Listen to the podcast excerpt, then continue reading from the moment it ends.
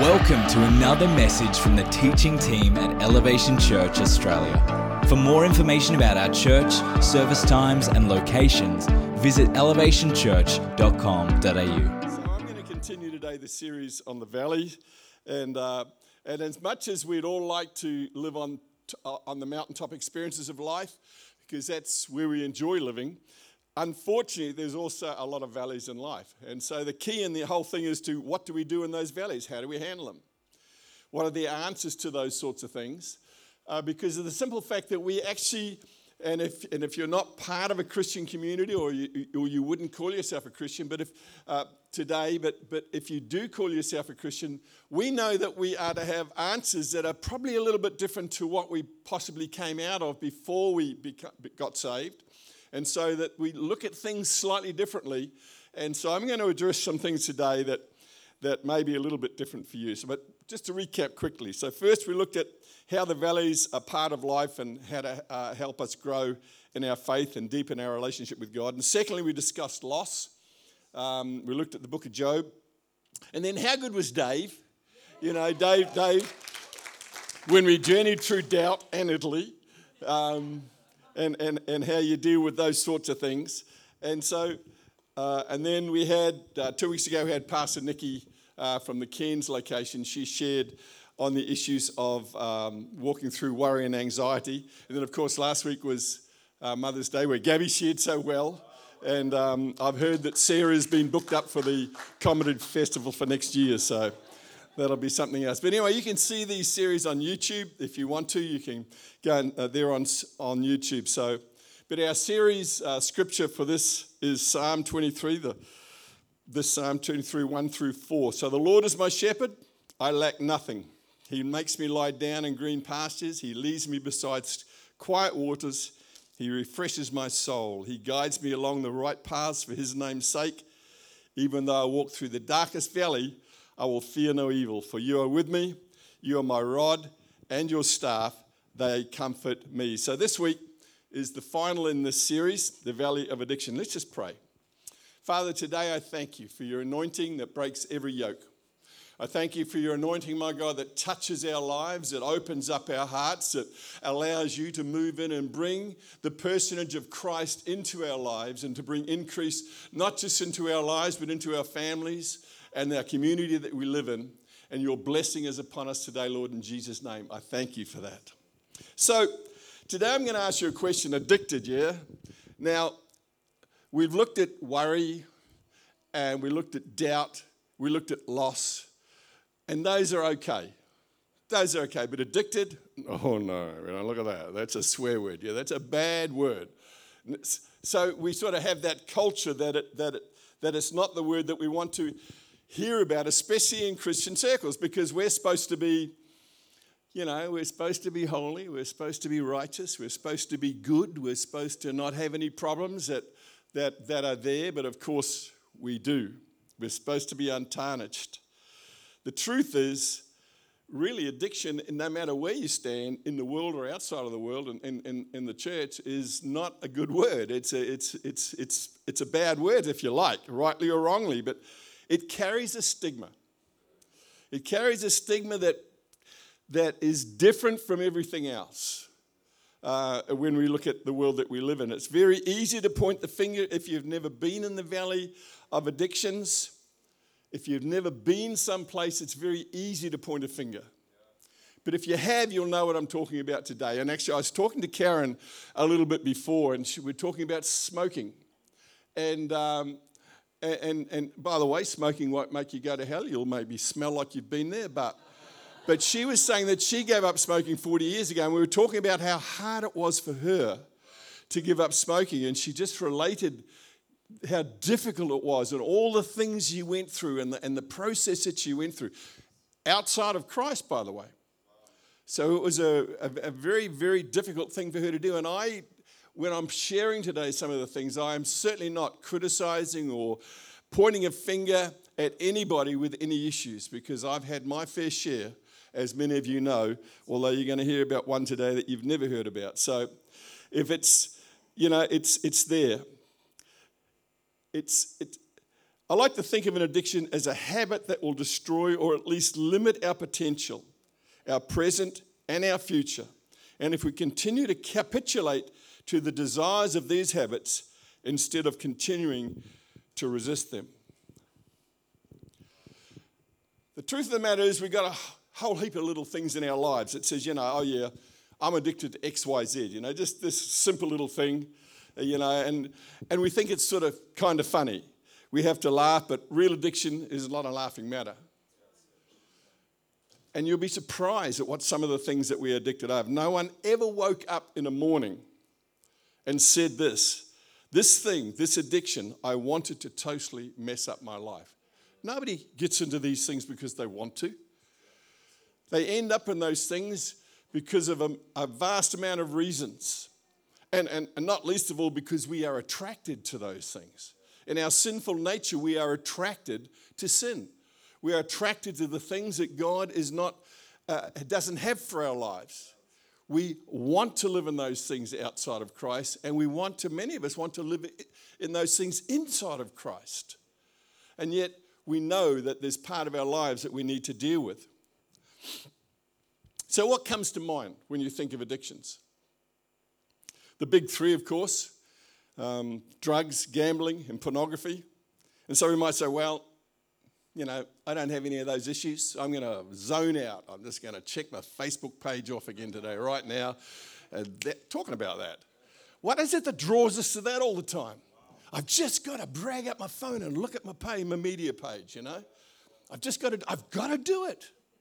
Am I right? It sort of draws us, doesn't it? It calls to us, it speaks to us, it drags us toward itself. Now, if that's, and that, if you like, is an addiction. Harmless? Yes and no. So it's an interesting conundrum. Is that the word? And so we can look at those sorts of things, but there's food, and of course, the other two that go with the big three alcohol and smoking, media, like I've just mentioned, sex, consumerism, got to go out shopping. How many people like shopping? Yeah, we had one hand go up there and then pulled it down very, very quickly at the back of the room, felt a lot safer. You know, not a criticism, but it's, it's, it's the desire, possibly, a desire to fill the need, the requirement in our lives to feel satisfied. And in all reality, at the end of the day, if you want to look at it without criticism, it becomes an idolatry. It's trying to put something to fill our lives with something that's not God. And so that's that's, we can get all theological about it if we like, but I'm not going to go there today in that sort of area. We've got video games, self image. Now, it's not nothing wrong with looking good. Some of us are just natural. But you know, you have to go to the gym, got to keep trim, the whole diet thing. Or how, how about Botox? Now, that is a problem. Norman and I went to a party last, whoops, computer just went to sleep. Can't have that. We went to a party last week and there was a bunch of young ladies there who would have looked gorgeous if they hadn't had Botox. No, I don't get that. So, and that is, that is the need, all jokes aside, that is the need to feel something that can only be fulfilled in Christ. And that, we get our fulfillment of that in Christ. And so, um, and we can talk about that for on and on. So, just to let you know, so that I've just basically covered probably 98% of our congregation, so there's no excuse to zone out. So, what, what is an addiction? It's anything that has mastered us, anything that controls us, anything that continuously calls to us, that has a need greater than our desire or our need for God. It's something calls us, summons us to be fulfilled. So before we look at how to beat addictions, we're going to look at how to keep and feed an addiction. Just a little bit of silliness. So how do we how, how do we keep? How do we feed an addiction? First of all, don't ever admit you have a problem. Don't admit you I haven't got a problem. I can quit any time. The fact of the matter is, is that you can't, and that's the hardest, saddest part about it. It's very, very hard. Don't ever criticize anybody that has an addiction because if you haven't been there, you will realize just how tough it is to get rid of it. Karen's got the right to have a go at anybody that's not smoking. She's fought the fight. You understand what I'm saying? It, it's, it's, let's not point fingers at anybody. It's, you know, let's just deny we have, don't admit we have a problem. Tell others it's just a little thing. Maybe compare yourself against someone who has a bigger problem. Well, I only smoke 10 cigarettes a day, you smoke 40. Or whatever it is. Not just picking on cigarettes. Deny something has a hold on you. But the Bible tells us in James 5:16, confess your sins. In Jeremiah it says acknowledge your guilt. In other words, be truthful with yourself. But we know better, yeah? Someone tells you that you have a problem, you don't listen. But Tozer said this confession is not telling God what he doesn't know, confession is telling him what we know about ourselves. So denying basically equals capitulation. So here's another reason how to, or another way to how to keep and feed an addiction. To gratify your fleshly desires. Now, whatever you do, don't do this. If you want to keep your addiction, if you want to feed your addiction, don't do this. In Galatians 5:16 to 17 it says, "Walk by the Spirit, and you will not gratify the desires of the flesh. For the flesh desires what is contrary to the Spirit, and the Spirit what is contrary to the flesh."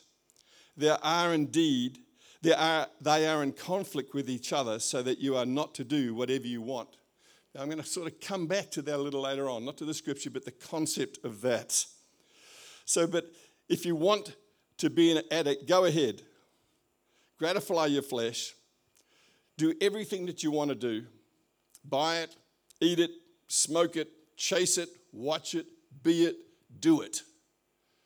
Just keep doing that. Gratify yourself. Ensure that you have easy access to these things. If you've got an issue with pornography, visit those websites. Issue with drugs, hang around with those shady, shady people. If I'm dealing with people with drugs, my advice to them is to leave town. Go to Brisbane, someplace where you don't know anybody, so that you can't score or it's really difficult to score. If you're genuine about trying to get out of that habit. Stay away from those type of people. The Bible says that bad friends develops bad character. And that's one of the things I can be very thankful that after I got saved, I pretty much moved straight out of Darwin about two weeks later, away from all those influences around about my life. If you have a food addiction, drive past those you know fast food places on your way home. If you've got a, a work problem, now who would have thought that work addiction could be a problem? Well, it can be if you're, if you're fulfilling your need to be accepted by working and those sort of things. And, you know, just respond. If your boss wants you to work extra hours, if your boss wants you to come in late or work weekends, just say yes. That, you know, that's how you, that's how you feed that addiction. So the world tells us to follow our hearts, but the Bible tells our hearts are deceitful above all things. So not all things are profitable for us. Paul says you can do whatever you like, but not all things are profitable. Not all things are good for you. The third thing, how to keep and feed an addiction, is keep your addiction a secret. Mushrooms grow in the dark, they tell me. Well, so does addictions. Sin grows best in the dark, so keep it in the dark, keep it secret. But Proverbs 28 13 tells us, Whoever conceals their sin does not prosper. Am I right? Concealing our wrongdoings is, is paramount to our own survival as a, as a fleshly person. We don't, des- we don't want to expose ourselves, do we? we? We just don't do that. That's not part of our human nature.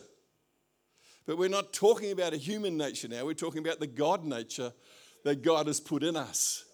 And there's this conflict, as we looked at before, this conflict between those two natures. So whatever you whoever conceals their sin does not prosper, but the one who confesses and renounces them finds mercy. So if you want to feed an addiction, you know, keep it secret. Don't be accountable to anyone. Don't have anybody pray for you. Don't, don't go to counseling. Don't go to rehab. Don't have a support group. Keep it secret. And even from yourself, keep it secret. That's how you keep and feed an addiction. But enough of that. So, how do you beat a controlling habit? And I would rather call an addiction a controlling habit. Something that calls me that is not good for me that I come to. Something that, that, that, that draws me to itself that I know that I don't want to go there, but I go there. How do I beat that thing? How do I, how do I handle that? Something that wants to control me more. So in 2 Corinthians 10 3 to 5, for though we live in the world, we do not wage war as the world does. The weapons we fight with are not the weapons of this world. On the, on the contrary, they have, been they have divine power to demolish strongholds, and we demolish arguments and every pretension that sets itself up against the knowledge of God. And we take captive every thought to make it obedient to Christ.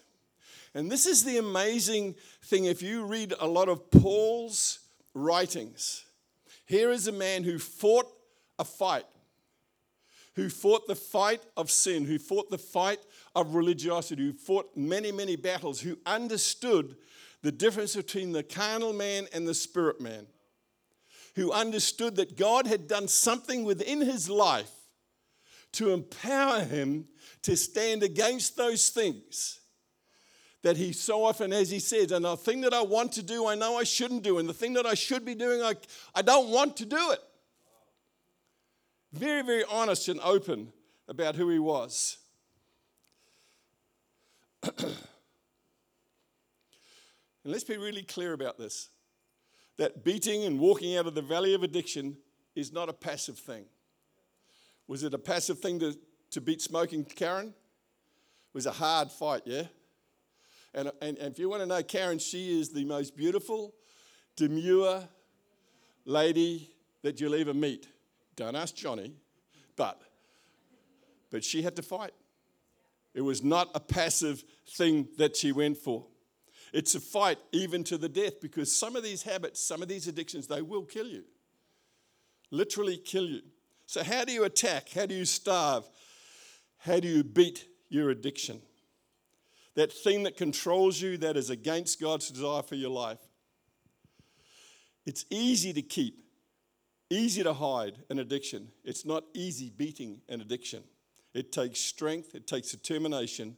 But the good news is this it takes what God has already done for you and in you. You just have to tap something that God has put there already because so often, here's the thing in my experience, you can beg, you can ask, you can fast, you can pray to get God to deal with your addiction. But in my experiences, very rarely does He do that.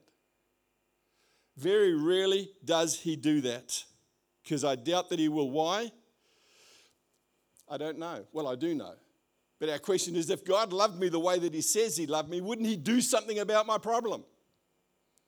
And that's the approach that so many people take who are in Christianity. They're expecting God to do something, and He's saying, I have already equipped you to deal with this, and I'm going to hopefully share something on how that happens today. Because I learned early on that you fight an addiction by and in and with the spirit man, that God man, that person that God has made you when you became born again, when you took off the old and put on the new when you became a new creation, in my experience, you do two things. First, you have to prepare to fight. And we have a scripture, Ephesians chapter 10, verse 6, talks about the armor. But I like to see this armor not just as, a, as, a, as an armor, but to put on a new person. A new person goes into this fight. It's not the old person, not the old Larry that went into fight against my addiction. It was the new person, that new spirit being. Be strong in the Lord. Be strong in the Lord. Be strong and in his mighty power. Put on the full armor of God so that you can take your stand. You take your stand. Don't sit there for God expecting God to do something he has already done. You take your stand against the devil's schemes. For our struggle is not against flesh and blood, but against the rulers, against the authorities, against the powers of this dark world, and against the spiritual forces of evil in the heavenly realms. Therefore, put on the full armor of God so that when the day of evil comes, excuse me, you may be able to stand your ground and ha- after having done everything to stand, to stand firm there. So put on this new man. You develop, you train, you acknowledge you believe in your spirit man, the new creation man, and the one who created him. God, you created me. When I came, when I gave my life to Christ, when I acknowledged his lordship over my life, when I capitulated my life for his lordship over my life, when I stepped aside from my own desires and said, God, whatever you want in my life. I believe in him and what he's done in me. So today, if you'll tolerate a little madness, I have, I have it in my heart to share something that is uh, not easy to speak about, but it's something that how I beat the addiction and they beat the addiction of pornography. Because when I got saved, I got saved out of crass sin. I had so much going on in my life. Um, you name it, I did it. I chased it and I loved it and I hated it. It's gone quiet in here now. And God, in His incredible mercy, the moment I got saved, and I don't know how He does this. I'm going to ask Him, How do you do these miracles in our lives? How do you do that? It's an amazing thing. You know, I got delivered of so many of those things in my life. I didn't get rid of them. He delivered me of them. I became clean of those things the instant I got saved. I used to swear so much I used to embarrass myself. The only person I wouldn't swear in front of was my mother, and I had a foul mouth, an absolutely foul mouth. And, and at the moment I realized something had happened, I was, I was living on a yacht at the time, and I, I was doing up a, a, a stanchion um, screw to tighten up the stays, and the spanner that I was using slipped and banged into my thumb, and you know, instantly got this massive, great blood blister, and it hurt like crazy. And I went to swear and curse, and it came out, well, praise God. And I'm going, what? I'd been saved about, you know, two hours. I didn't get that. But I understood something had happened because I didn't know what you didn't, I didn't know you were supposed to say, praise God. I don't even know that you are. But that's, and I realized, and a number of those other things, but what he didn't deliver me of was a, a, a habit of, uh, of addiction, if you like, to pornography. Now, I don't know why he didn't deliver that one to me, but I do understand now why he did it. So that I would develop the capacity as a spirit person to fight the flesh issues that would come and destroy my life and, and, and inhibit, I guess, God's capacity for me to, to, to lead a church or whatever it was that he wanted me to do. And so I'm going to share a couple of those things uh, today on how that came about. So, how, because um, I've got messed up my notes because I paged down too many pages, and so I've just gone back. So, um, yeah, so, so first of all, you put on the armor of God, or you put on the new person. The second is that you, in, in, and if you'll excuse me here, just a little bit of visionary, if you like, this is how it worked for me in, in a sense, I saw this, this and, and, and if you can put up that graphic of that, of that Iwo Jima um, flag there, if you can, please, Raymond. Uh, you put on this banner, you lift up this banner over your life. You, you lift this. Now, many of us know this, this banner, yeah? Now, when I was first struggling with this thing, I saw this thing and something clicked in my spirit man. Just leave it there, mate. Something clicked in my spirit man as something touched my life to realize that what those guys had done. Iwo Jima was possibly the most uh, difficult battle of the Second World War that the Americans uh, fought. Now, there was many, many fought, uh, battles that were fought during the Second World War, and, and, and they are hell, absolute hell. And to fight a battle and win these battles, there is a little bit of madness that's required. And for me, it was in that case. And so, what I basically saw was this image of this banner raised high that stood for something that called me to be something, to stand behind something, to stand for something, to stand up in something. And it wasn't this old man, it was this spirit man that rose up and saw this thing.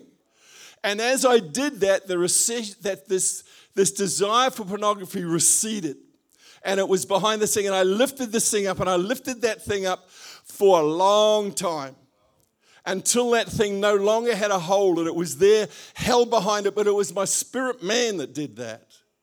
It wasn't my natural man, it wasn't a counseled man. I knew it wasn't right. I knew it wasn't good for me. And so, in my mind's eye, I keep that addiction beaten by my spirit man. It's a wall, it's, a, it's something that stands up and says that I stand for Christ. It's something that stands that I live for Him. I don't live for me. I keep it high and lift it up. It's something I keep high and lift it up. And if you could have talked to these guys who lifted that banner up there, that was what their hunger was to get to that mountaintop, to raise that banner. Now, I don't think any of us in this room would understand how that worked unless you were in Vietnam, possibly, or one of those conflicts where it was your life or something else's. But it really came home to me recently when I um, read a a set of Kindle books. Now, there's a, an addiction. Um, I read this series of, of, of books by a guy called Bernard Cornwell.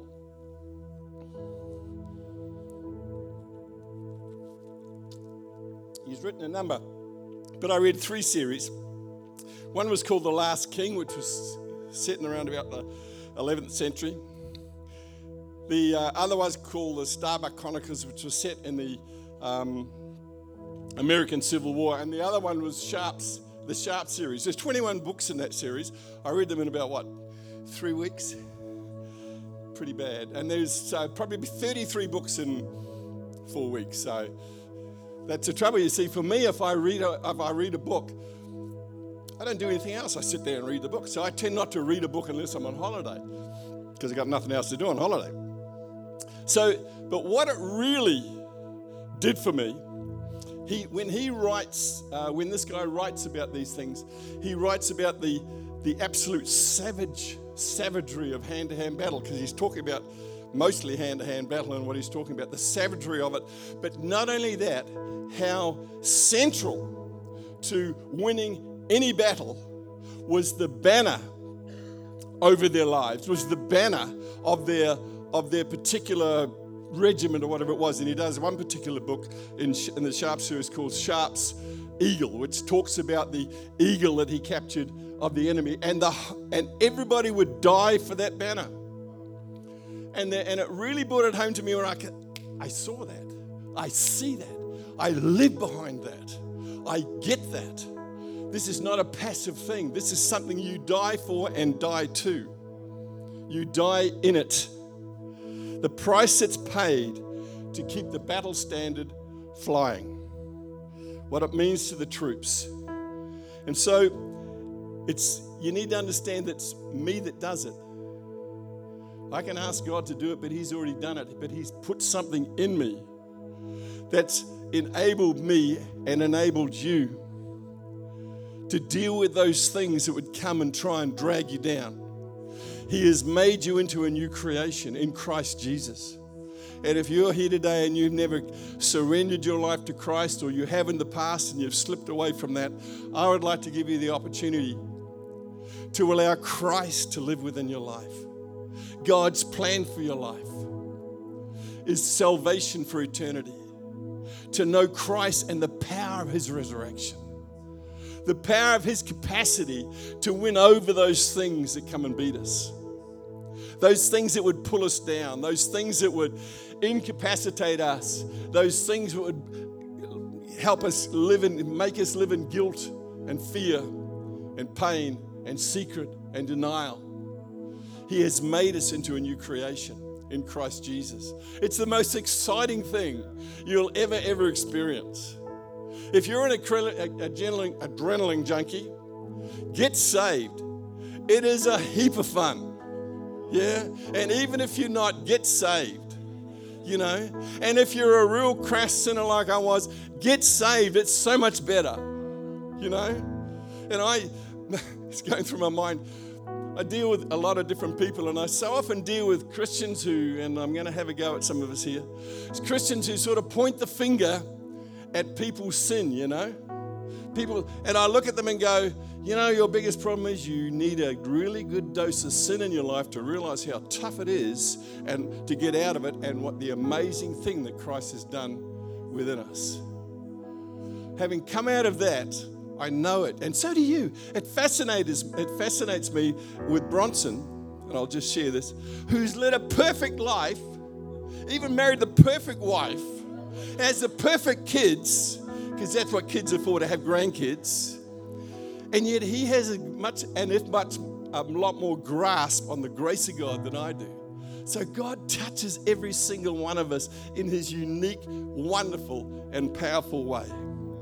But you need to understand that to beat and come out of that valley of addiction, it requires a whole heap of resistance. Requires you to stand up and put something in place. And so for me, it's a picture. For me, it's a banner that's flying. And there's a scripture that says, There's banner over us is love. We used to sing a song back in the day, back in the way day. How many people, you know, the song, his, um, what is it? His, no, no, not that one. His banner over me is love. Remember that song? Like it's, we're talking 40 years old, so a long time ago, but it's a good picture. So, in conclusion, I want you today to identify your addiction. But know this in Galatians 5:1 it says this. It is for freedom that Christ has set us free. Stand firm then and do not let yourselves be burdened again by a yoke of slavery. Because it would be so easy for me to allow the blinds to open. You know, Venetian blinds? You can allow them to open and let the light through. It'd be so easy for me to allow that blind to open. Stand firm. Don't let that thing come and encroach on your life again by a yoke of slavery. We're all vulnerable to different types of addictions, every one of us. But when we look at that which holds us, the addiction, and the one that saves us, we realize that which holds us does not have the power of the one who saves us. Now we're spirit men and women. We have the power of Christ to live within us. So today, you might need professional help for your addiction. If that is you, I want you to be brave, courageous, and ask for help. We can refer you if you like. Or else you can also go to prayer and you can take the time to ignite that spirit capacity to see a vision of what Christ has done for you. You can put Christ on a cross up there if you like, but put that addiction behind something. Deal with it out of your spirit man. Don't try and deal with it out of your natural man. Confess who you are in Christ and stand in that place that Christ has. Now, for some of you today, that might sound a little bit weird, and possibly it is, but it worked for me. And I'm pretty sure that it can work for you.